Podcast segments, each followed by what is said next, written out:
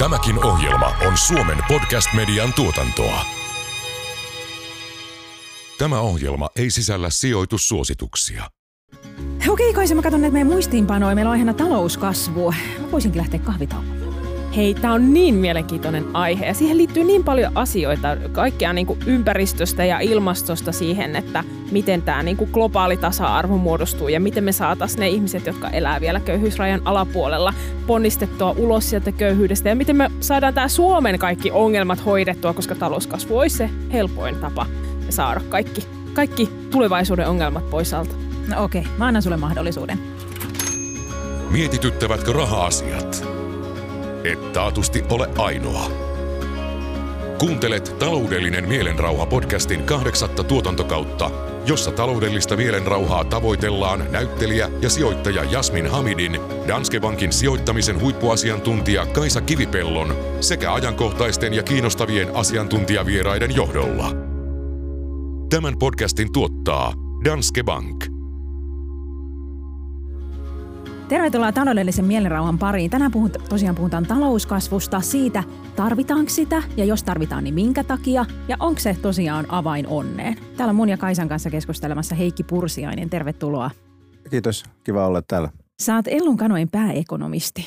Mitä semmoinen pääekonomisti oikein tekee? No mä uskon, että mun toimenkuva saattaa jonkin verran poiketa muista saman tittelin haltijoista, mutta siis mä, meidän liiketoimintahan perustuu vahvasti tällaiseen yhteiskunnalliseen näkemykseen. Eli kaikki meidän, miten me autetaan meidän asiakkaita, niin, niin siinä taustalla on ikään kuin systemaattinen näkemys siitä, mitä yhteiskunnassa tapahtuu ja missä, missä mennään niin kuin sekä Suomessa että maailmalla. Niin omalla vaatimattomalla panoksella niin sitten – kontribuoin tämän näkemyksen muodostamiseen ja sitten myöskin sen saattamiseen ihmisten silmien eteen meidän eri alustoilla ja sitten myöskin asiakkaille. Hmm. Wow, tämä kuulostaa tosi mielenkiintoiselta. Kuulostaa tosi mielenkiintoiselta, joo. Mun silmissäni se on, että lukee talousuutisia ja sitten jutustelee niistä muiden kanssa ja muodostaa mielipiteitä. Niin, siis tosi eko- mielenkiintoista. Niin, joo, kyllä. Joo. Ja sitten miettii, niin ekonomistit pankeissahan tekee niitä tylsiä talousennusteita, että se on aika sellaista numeroiden hinkkaamista, niin. että tuossa on varmaan vähän enemmän vaihtelua päivissä kuin vaan ruudun tuijottamista. No jep. No hei, te olette molemmat tuollaisia, niin kuin Kaisa tuossa alussa sanoikin, että talouskasvun puolesta puhujia, mutta välillä niin kuin näkee puhetta myös siitä, että, että tämä kaikki kasvuhömpötys pitäisi nyt unohtaa ja se vaan tuhoaa meidän yhteiskunnan ja meidän planeetan ja nyt, että et meillä on jo kaikkea, mitä me tarvitaan, että nyt unohdetaan se kasvu. Niin miksi se on teidän mielestä tärkeää? Ja. Mä kerroin jo, kerro sä. siis tietenkin monestakin syystä, että, että kasvuhan tarkoittaa, jos sitä se oikein, oikein tulkitaan sitä, että ihmisten niin kuin hyvinvointi kasvaa tai miten mä sanoisin, ihmisten niin mahdollisuudet valita asioita omassa elämässään kasvaa. Ja se on tietenkin niin kuin sellaisena, niin se on yksinkertaisesti tavoiteltava asia. Mutta jos mennään niin kuin vähemmän abstraktille tasolle, niin jos mietitään sitä, että miksi, miksi meidän e-, elämä on tällä hetkellä niin paljon parempaa kuin se oli vaikka 50 vuotta sitten, niin vastaus on yksinkertaisesti talouskasvu. Sitten tietenkin tähän täytyy ottaa myös tämä globaali perspektiivi, että meillä elää vielä miljardit ihmiset aivan sietämättömissä olosuhteissa ja pelkästään niiden nostaminen, heidän nostaminen sellaiselle elintaso, sellaiseen elintasoon, jota me pidetään itse säällisenä, niin tarkoittaa räjähdysmäistä talouskasvua niin kuin lähivuosien aikana. Että kasvu yksinkertaisesti se on hyvä asia ja sitä tarvitaan. Mm, kyllä.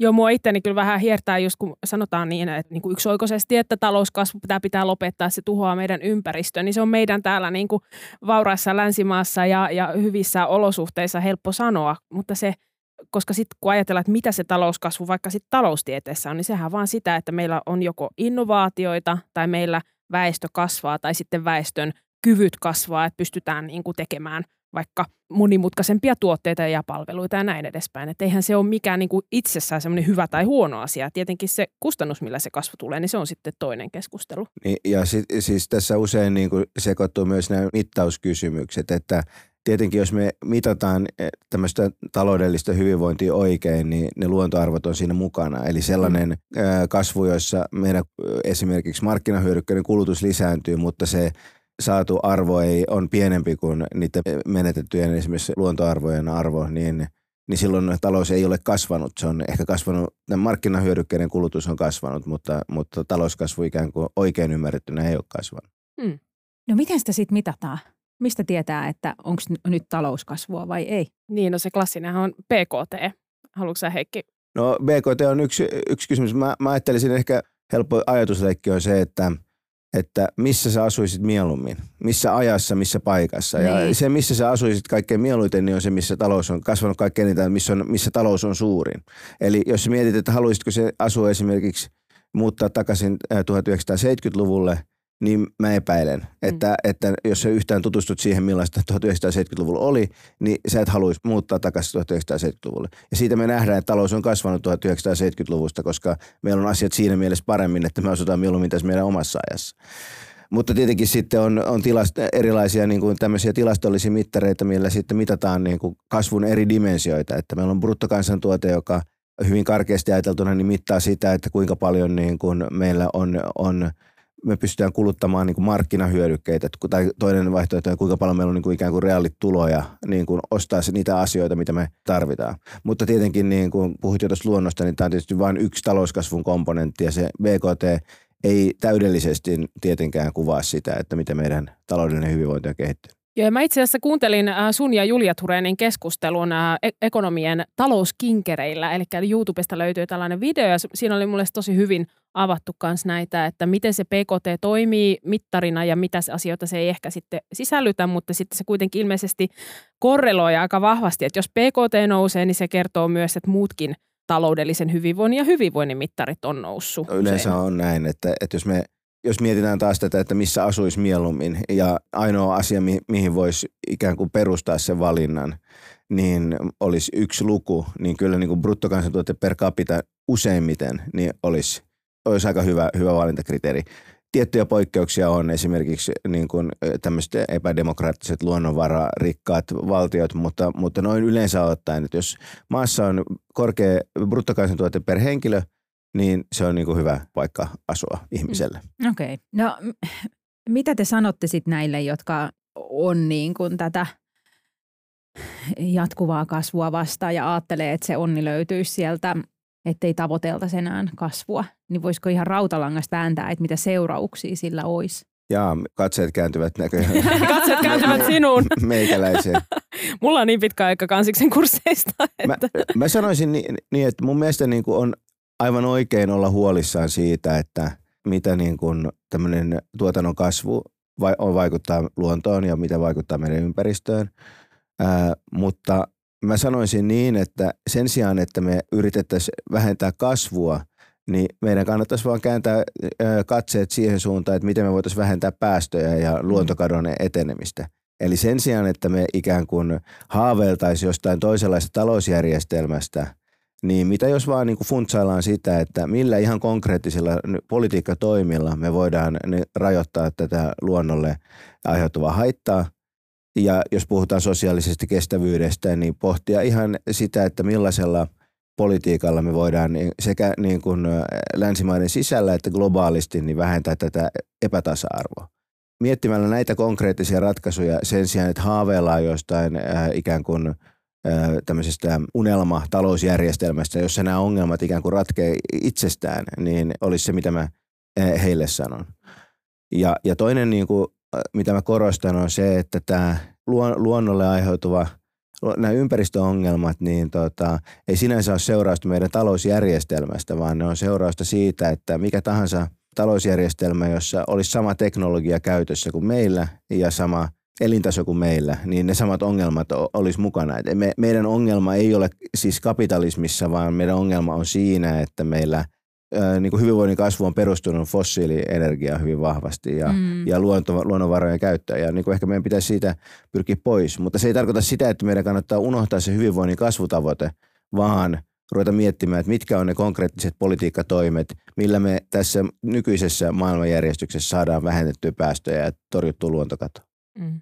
Ja onhan meille yksittäisiä maita, missä on kokeiltu sitten muuta kuin tämmöistä kasvuun uskovaa kapitalistista järjestelmää ja nehän ei ole sitten ainakaan osoittautunut paremmiksi. No joo, kyllä mä ainakin itse näkisin, että tämä niinku taloustieteessäkin tämä niinku yhteisten mikä se on suomeksi yhteisen laidunmainen ongelma, että jos kukaan ei omista sitä jotain hyödykettä tai paikkaa, niin silloin se tuota, ylikäytetään niitä resursseja ja suunnitelmatalous nyt on ihan niin kuin, että ei kukaan voi määrätä yrityksille, että innovoikaa nyt hyviä asioita, vaan se kapitalistinen järjestelmä, missä yritykset kilpailee toisiaan vastaan, niin synnyttää ni- sitten niitä kehitystä ja, ja teknologisia innovaatioita ja näin edespäin, että mä näkisin, että aika kaukana on nämä kaksi maailmaa toisistaan. Kyllä, tosin mä oon niin tämmöinen tota, epäradikaali, että mä ajattelen, että tämä meidän järjestelmä, tähän on niin kuin jonkinlainen sekoitus kapitalismia ja sosialismia, mm. että meillä on iso julkinen sektori, joka on, on tärkeä asia ja se toimii ikään kuin jollain tavalla vähän niin kuin suunnitelmatalouden laeilla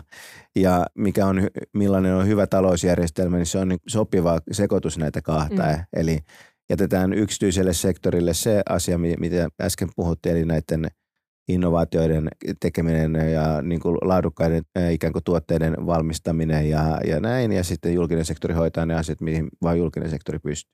Niinpä. Niin meillä on tämmöinen kapitalismi, jossa on niin kuin sopivassa mitassa niin kuin tipputettu on pikku tujaus sosialismia. Mm. Mm. Tietysti se ongelma nyt, jos ajatellaan tätä niin kuin akuuteinta kriisiä ja ilmastokriisiä, niin on ainakin ehkä aikaisemmin ollut, että ei ole pystytty eikä ehkä myöskään poliittisesti haluttu mitata niitä todellisia kustannuksia, mm. mitä vaikka sitä saastuttamisesta tulee. Ja sitten tulee vielä se, että miten sä laitat niin kuin jonkun arvon vaikka sille, että on luontokatoa. Miten se mitataan niin. ja kuka, ja kuka, kuka sen niin kuin maksaa ja, ja kenelle – ja että miten saadaan ne kannustimet sopiviksi, niin tämä on ihan valtava ongelma. Miten sä lähtisit ratkoa sitten tätä tästä eteenpäin? Koska tilannehan on aika akuutti jo. Kyllä, siis ja mä sanon ehkä suoraan, että ainakin me Suomessa niin välttämättä niin kuin meidän e, ekonomisti professio, johon siis itsekin tällaisena vaatimattomana jäsenenä katson kuuluvani, niin ei välttämättä ollut niin kuin hirveän niin kuin tämän jutun päällä. Muutamia niin kuin merkittäviä poikkeuksia luku, lukuun ottamatta. Ilmastonmuutoshan on niin kuin se on tietysti erittäin vaikea ongelma sen takia, että siinä se on vaikea yhteiskunnallinen ongelma, koska ikään kuin ilmastonmuutoksen torjunnan kustannukset ja hyödyt ei kohdistu samalle ihmiselle. Eli jos mm. minä vähennän mun päästöjä, niin se ei, se ei auta, mä, mä en saa itselleni sitä niin. hy, hyvää siitä, vaan se leviää maailmalle. Ja sa, tietysti samoin, että jos mä päästän hiilidioksidia, niin haitat ei tule mulle, vaan ne leviää maailmalle. Ja, mutta se on hankala neuvotteluongelma, mutta sinänsähän se on periaatteessa varsin yksinkertainen ongelma. Eli siinä vaiheessa, kun me esimerkiksi saadaan aikaan niin kuin tämmöisiä globaalisti sitovia päästökattoja, jotka niin kuin alenee koko ajan ja sitten hinnalla tai verolla tai mikä se ohjausjärjestelmä onkaan, toivottavasti hinta tai vero, että se on kustannustehokas, niin sitten ne päästöt painetaan niin kuin alas. Et joku tällainen niin kuin hinnoittelumekanismi plus sitten epälukuinen joukko pienempiä niin kuin politiikka-asioita, niin investointitukia ja näin, niin on se ilmastonmuutoksen ratkaisu. Ja mä oon itse niin kuin lakannut uskomasta siihen, että siihen saadaan sellainen niin kuin tyylikäs, yksinkertainen mm. ratkaisu, vaan se tulee olemaan tämmöinen niin kuin sotkunen juttu, mutta se on erittäin tärkeää, että se hoidetaan kustannustehokkaasti, koska me, me ei tietenkään haluta köyhtyä yhtään enempää sen ilmastonmuutoksen vuo, torjunnan vuosi kuin me, me halutaan. Luontokato on paljon hankalampi ongelma sitten ratkaista, että siinähän ei ole tällaista tavallaan edes teoriassa olemassa tällaista niin kuin yhden – koon ratkaisua, kuten päästöjen hinnoittelu, vaan se on, se on paikallinen ongelma, se, on, ää, se näyttäytyy hyvin erilaisina eri, eri paikoissa ja nämä arvottamiskysymykset on paljon vaikeampia, eli me ei voida vaan panna niin kuin hiilidioksiditonnille hintaa, niin samalla tavalla me ei voida, niin kuin su, mikä on tämän suon niin kuin arvo, se on, se on huomattavasti vaikeampi asia, mikä on tämän tietyn niin kuin lajikokonaisuuden tai tämän niin kuin jonkun ekosysteemin arvo. On huomattavasti hankalampi arvottaa ja myöskään sellainen niin kuin ylhäältä tuleva ohjaus on vaikeampi toteuttaa. Eli vastaus on siihen, että ilmastonmuutoksen niin kuin ratkaisut on tiedossa – päätöksenteko on se ongelma mm. ja sitten biodiversiteetin kohdalla niin, niin on vielä aika paljon funtsittavaa siinäkin, että minkä tyyppisen ratkaisu siihen, siihenkin tulee. Mm. Joo, kyllähän ne joo, ovat hyvin vaikeita tai tuntuu, että ne on niinku tiukassa ne päätökset sen mm. ilmastonmuutoksen torjunnan eteen, koska sitten ne ainakin hetkellisesti on ikäviä päätöksiä ja keneltäkään ei haluta ottaa mitään pois ja poliitikoilla on hankala tilanne, kun sitten kansa nousee barrikaadeille Niinpä. E, ja sitten me, se, jos käännytään nyt Suomeen, niin se meidän ongelma näissä globaaleissa, globaaleissa haasteissa on se, että, että niin helposti poliittisesti puhutaan siitä, että kuinka me ollaan niin pieni kansa ja meillä ei ole mitään merkitystä. Ja, ja tämähän on niin tämä klassikko, mm. että miksi meidän pitäisi tehdä jotain, kun isot maat to, ei toimi niin. Ja, ja tietty pitäisi muistaa se, että mehän kulutetaan tuotteita ja palveluita, mitkä on valmistettu siellä – isoissa maissa ensinnäkin. Jos vaikka ajatellaan Kiinaa, niin laskepa sieltä kotoa, että kuinka monta Made in China-tuotetta sulla on. Tai sitten sä et edes tiedä, että mitä osia siellä sun vaikka kännykässä mm. on, mitkä on siellä Kiinassa vaikka louhittu sitten ne maametallit, arvokkaat maametallit. Mutta sitten tietenkin, että me Suomessa pitää niin tasapainotella sen välillä, että meidän pitää tietysti pitää sit omasta taloudesta huolta. Niin miten se näkisit, että tämä keskustelu menee tästä eteenpäin, että meillä on paljon kotimaisiakin ongelmia kasvun suhteen. Niin, siis eh, mun mielestä niin, niin Suomen tietenkään ei pidä vapaamatkustaa tässä ympäristöasiassa, vaan olla, ota, olla eturintamassa. Ja myöskin niin kuin, mä uskon, että meillä niin kuin on, on hyvinkin niin kuin varaa siihen ja, ja me voidaan saada myös jotain niin kuin ikään kuin vastapainoksi jotain hyötyjä siitä. Mm. Että mä uskon, että tämä niin kuin, että jos me onnistutaan tässä meidän ikään kuin korkean tuottavuusasteen, niin kuin korkean teknologian kasvustrategiassa, niin silloin myös se ilmastonmuutoksen torjunnasta tulee myöskin kysyntää meidän tuotteille. Eli Suomi on, Suomella on aika hyvät mahdollisuudet päästä aika helpolla, vaikka me otettaisiin globaalisti vastuun ja ei vapaamatkustettaisi muiden kyydissä. Tietenkin suo pienellä maalla on se ongelma myös siinä, että, että se on ihan totta, että me ei voida yksin sille ongelmalle mitään. Eli käytännössä jos muut ei, ei toimi, niin sitten meidän tekemisillä ei ole mitään väliä. Että, että meidän pitää olla niin kuin eturintamassa, mutta tietysti me joudutaan niin kuin miettimään, että mitä hittoa tapahtuu, jos muut ei, niin kuin, isot maat ei niin kuin pääsekään asian päälle. Mutta mä pakotan itseni toiveikkaaksi ja niin kuin uskon, että, että tästä saa, tämä ongelma pystytään globaalisti ratkaisemaan. Mitä tulee näihin meidän niin kuin Suomen kasvuongelmiin, niin, niin tota, tietysti ne on, tuntuu pieniltä sen rinnalla, että säilyykö luonto, mm. mutta ne on isoja ongelmia meidän tietysti ihmisten toimeentulon ja, ja hyvinvoinnin kannalta. Mutta mä, mä en usko, että on mitään syvällistä ristiriitaa, jossa sitä haet, että Suomi voi olla niin kuin ilmastonmuutoksen mallioppilas ja hoitaa meidän oman talouden kuntoon. Niinpä.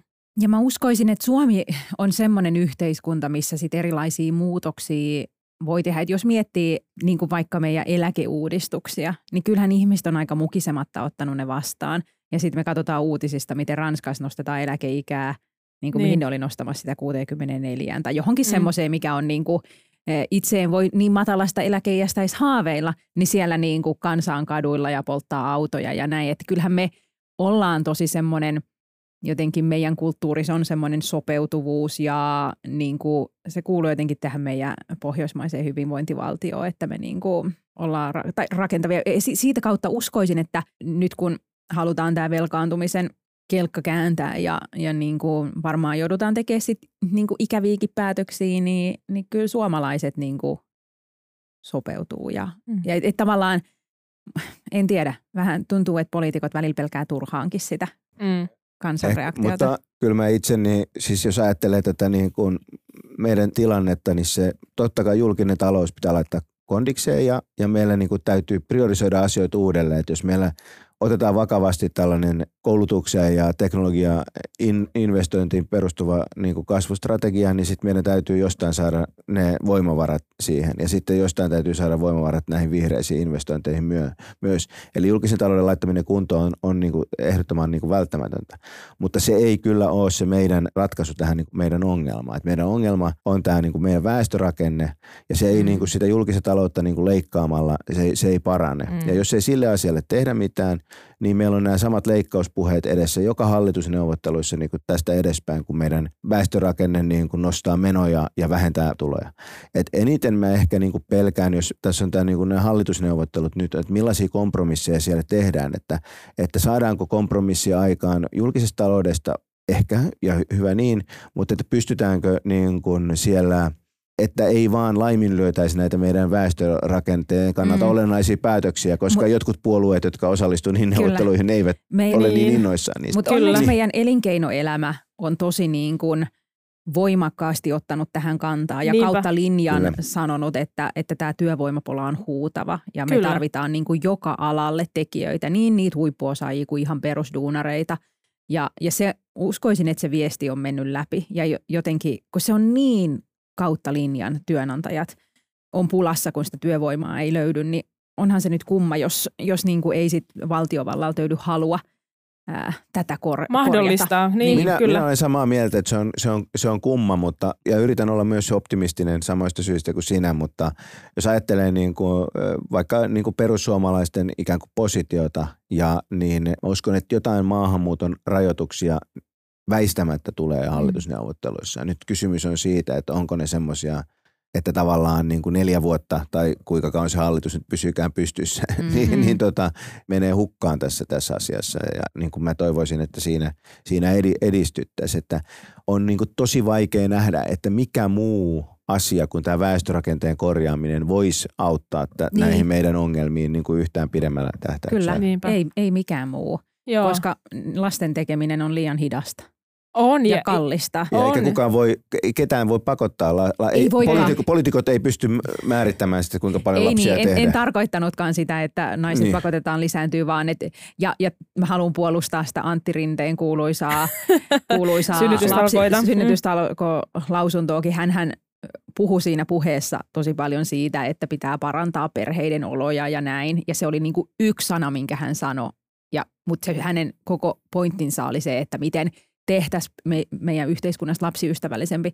Mutta mikäli siinä onnistuttaisiin ja kaikki perheet olisi sillä lailla, ah, tämä on ihana yhteiskunta, nyt haluan lisääntyä. Kyllä. Niin kuin ne lapset on töissä 25 vuoden päästä, Mm. sitä ennen ne pitää kouluttaa, joka maksaa. Että se, se on just niin kuin Heikki sanoi, että se on se työperäinen maahanmuutto, joka on tämä ratkaisu. Mutta hei, sä tuossa menitkin jo sohaseen muurhaispesään, sanoit, että tämä niin kuin julkisen talouden kuntoon laittaminen niin kuin ei ole avain onneen, niin siitä kuitenkin puhutaan tosi paljon. Niinpä. Ja tosi Mm. paljon puhutaan siitä, että Sanna Marinin hallitus jätti nyt velkaisen Suomen ja seuraavan hallituksen on niin tämä homma korjattava. Mutta sitten samaan aikaan puhutaan myös siitä, että eihän näitä niin kuin, valtiohan ei tule koskaan ole velaton. mm, Niin miksi tämä, selittäkääs nyt tämä niin velkahommeli, että miten se on samaan aikaan hyvä ja paha asia, vähän niin kuin riippuen siitä, että kuka pääsee ääneen. Ja myös joidenkin mielestä Suomi on aivan katastrofin partaalla, tämän velkataakkansa alle murenee hetkenä minä hyvänsä. Ja jotkut on silleen, että ei tässä kuulkaa ihan Mutta mikä se Suomen velkataso nyt on? Koska siis Jenkeissäkin on 125 prosenttia PKTstä velkaa. Että ei Se me nyt olla. Tämäkin oli nyt jo, ek- ekonomit nyt 125 prosenttia BKT velkaa. Mitä Heikki saa sillä? selittää.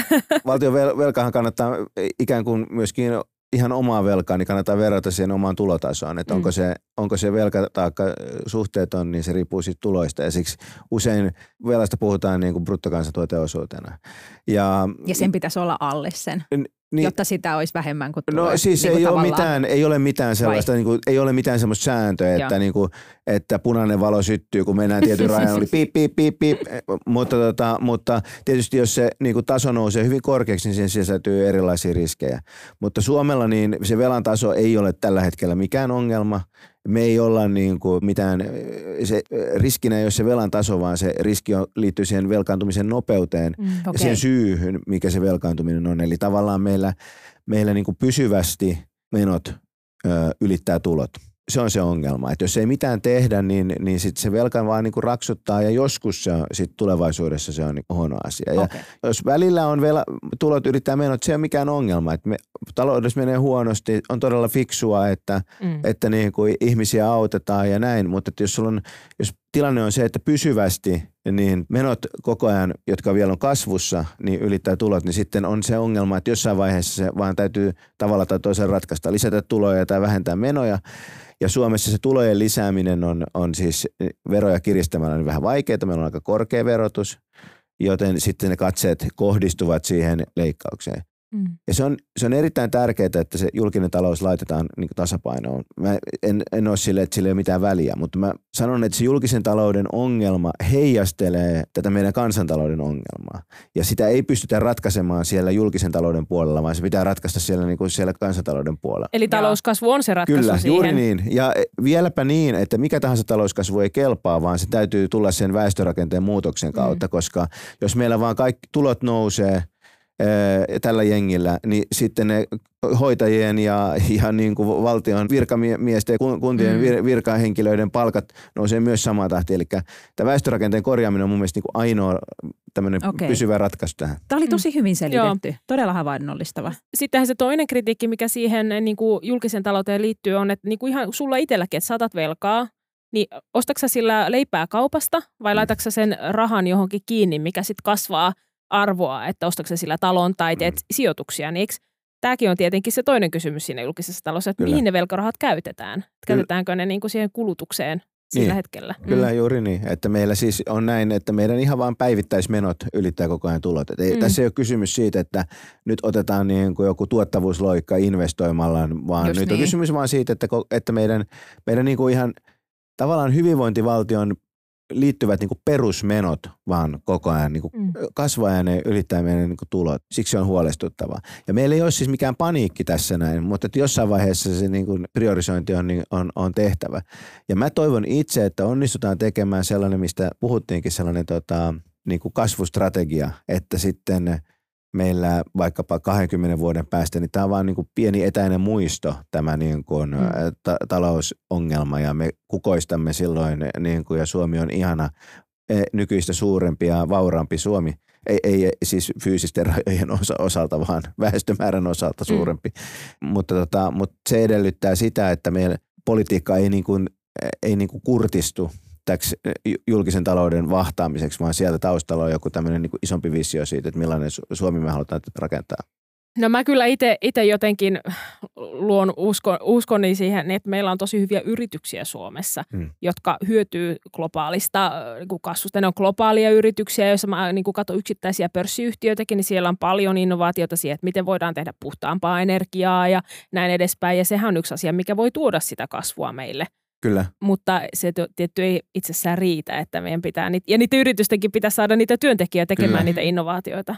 Siis mä oon samaa mieltä, että meillä on kaikki syy optimismiin, että ei meillä niin kuin ole mitään syytä ajatella, että asiat on niin kuin huonosti. Ja mä erittäin vahvasti niin vastustan ja tuomitsen sen ne puheet, mitkä meillä niin kuin on yleistynyt, että nyt suu säkkiä myöten, että meillä ei ole enää varaa niin kuin mihinkään. Mm meidän täytyy lähteä siitä, että me hoidetaan asiat niin, että meillä on varaa meidän niin kuin hyvinvointivaltioon, kun me pannaan nämä niin kuin tietyt perusasiat kuntoon. Ja meillä on kaikki mahdollisuudet siihen, niin kuin sanot, että meillä on hyviä työntekijöitä, meillä on hyviä yrityksiä, meillä on niin kuin osaamista, meillä on kaikki mahdollisuudet onnistua. Hmm. Loppu tämmöiset tuomiopäivän puheet nyt. Niin. Mutta mut me puhuttiin, meillä oli eläkejakso, missä me puhuttiin vähän samasta, että – että kun ihmiset on, että en usko, että saa koskaan eläkettä mm-hmm. ja sitä mm. toistetaan myös tosi paljon. Ja, ja nyt kun mäkin tein omassa Instagramissa kyselyn, että uskotko, että et saa eläkettä, niin enemmistö uskoo, että ei saa eläkettä.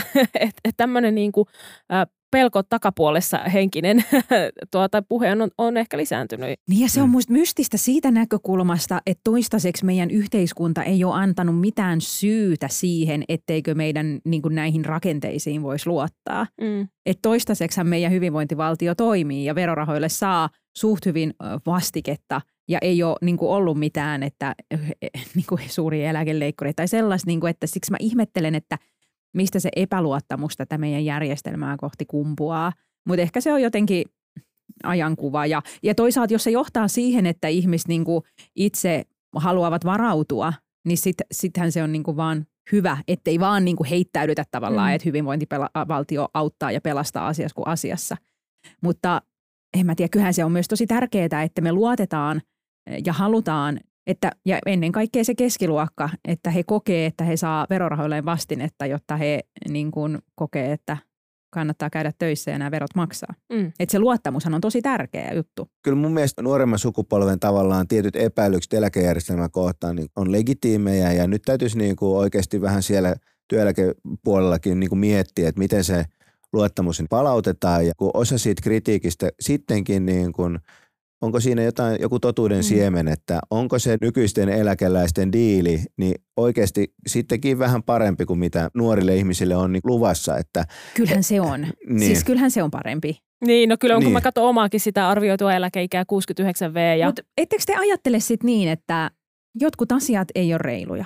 Ja niin kuin sä sanoit, että jos val- voisi valita minkä tahansa ajanjakso, jolloin eläisi, niin me valittaisiin tämä.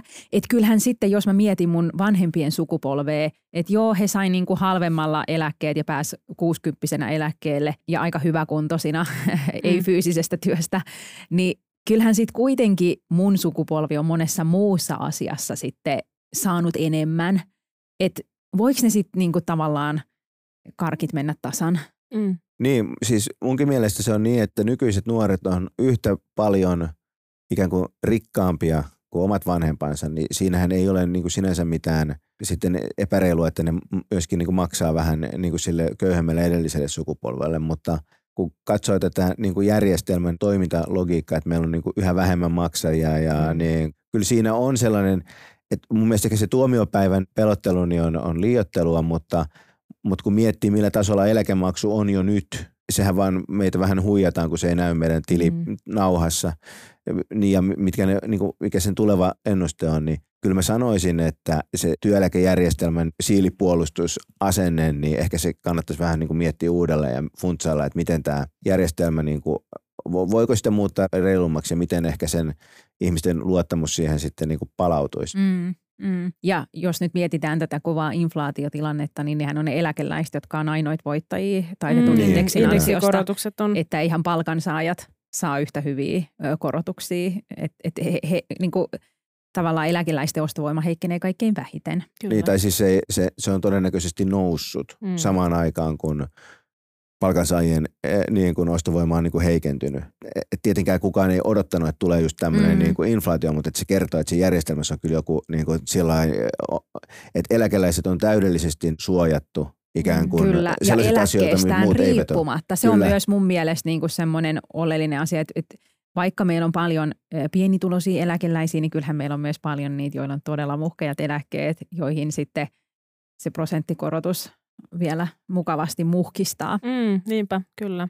Niin just, toivottavasti meistä kaikista tulee joskus muhkeet, muhkean eläkkeen, työeläkkeen saajia. Joo, tai ainakin kannattaa ehkä sitä sijoittelua. Kuitenkin ja, mitään mielessä, että olisi niinku muutakin, muutakin kuin vaan se työeläke, minkä varassa mm. ollaan. Okei, okay, eli jos me nyt halutaan lähettää terveisiä tulevalle hallitukselle, Kyllä. niin ehkä yksi voisi olla, että pitäisikö tulevassa eläkeuudistuksessa sitten vähän kurkata niin kuin mm, toiseenkin suuntaan mm. kuin mihin perinteisesti ollaan lähdetty. Ja tota, sitten toinen oli tämä, että pitää kaikin keinoin lisätä työperäistä maahanmuuttoa, työikä, työikäisen väestön lisäämistä tänne. Eikö niin? Oliko meillä muita terkkuja? No joo, no kyllähän tietenkin niin kuin varhaiskasvatus ja koulutus on sellaisia mm. paikkoja, mm. mihin, mm. mihin kyllä pitää pitää huolen. Että jos sitä ajatellaan myös, että jos sitä nyt sitä syntyvyyttä tulisi niin, vähän lisää, kyllä. niin on se hyvä, että olisi niitä varhaiskasvatuspaikkoja ja laadukas varhaiskasvatus olisi myös tulevaisuudessa se juttu, että siihen voi luottaa ja ja, niin, kuin... niin ja tavallaan kaikki nämä meidän, koko meidän yhteiskuntaan perustuu siihen korkeaseen koulutukseen, joten mm. siksi niin kuin, tuntuu tosi pelottavalta, jos, jos niin kuin koulutukseen kajotaan ja, ja, että siellä ei ole riittäviä resursseja, koska mitä muut me sitten on. Niin, kyllä, juuri jos ei meillä ole niin kuin meidän päätä. Mm, kyllä, ja niin kuin alussa todettiin, niin talouskasvu syntyy joko siitä tuota, väestön määrästä tai osaamistasosta tai sitten teknolo- teknologisesta innovaatiosta, eli niitä kohti. Kyllä. Just niin. Hei, ei muuta kuin terkkui. Mm. Ja suuret kiitokset vierailusta, no Heikki Pursiainen. Kiitos, Kiitos, oli kiva. Kuuntelit taloudellinen mielenrauha podcastin kahdeksatta kautta. Ohjelman tuotti Danske Bank. Kiitos kuuntelusta. Jos pidit tästä ohjelmasta, muista seurata podcastia Spotifyssa tai tilaa ja arvostele Apple Podcastissa, niin muutkin löytävät ohjelman pariin.